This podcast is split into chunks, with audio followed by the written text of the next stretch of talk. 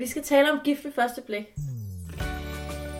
I programmet har vi Mathilde Anhøj. Hun er kendt som mandhader, kommunist og særligt sensitiv.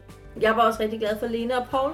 Jeg var helt overbevist i starten om, at Lene var skurken, og ej, var hun nu sådan en bogsnop, og respekterede hun ikke Paul. Og så vendte den lige pludselig, og så følte jeg ikke, at Paul respekterede Lene, og sådan hellere ville hænge ud med sine venner, end at arbejde på det, han havde forpligtet sig til. Og så den, der, var jeg, der havde jeg mange følelser. Så har vi Tue Vinter, der er kendt som voksenmobber, sentimentalist og kultursnop. Det synes jeg jo er super kedeligt. Ja. Fordi at det, der er sjovt at se, det er de der helt almindelige mennesker, der sidder i de her frygtelige akavede situationer.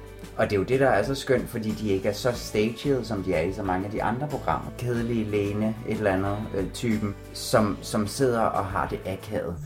Og mig, Katrine Wisman, øh, moralprædikant, sladdertaske og spirituel fangirl. Sådan, det er som om, når det virkelig er mismatch, så er det også fordi, at folk sådan har nogle rigtig høje forventninger. Altså, de er meget sådan skarpskårende som typer. Ja. Jeg er den her type, og jeg er den her type, og jeg leder efter det her og det her, og dem, hvor det sådan fungerer, alle dem der, vi ikke kan huske, Ja. det er dem der, hvor det var sådan, jeg vil bare gerne have en god mand eller en god kvinde, som Ja. ja. sådan nogenlunde grundlæggende har de samme værdier som mig. Punktum. Åh, oh, hvor er det smukt. Ja. Hvad? Ja, Er det ironisk? Jamen, Nej, nej. det er sentimentale det er tyve. sentimentalt. Men sådan, moralen er jo bare, slap nu fucking af, alle Ja, sammen. ja, ja, ja.